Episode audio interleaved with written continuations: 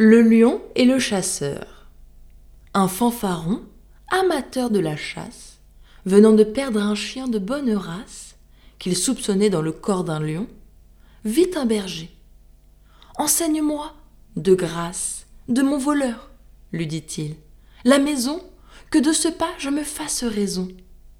Le berger dit C'est vers cette montagne, en lui payant de tribut un mouton par chaque mois, j'erre dans la campagne comme il me plaît, et je suis en repos. Dans le moment qu'il tenait ses propos, le lion sort et vient d'un pas agile. Le fanfaron aussitôt d'esquiver.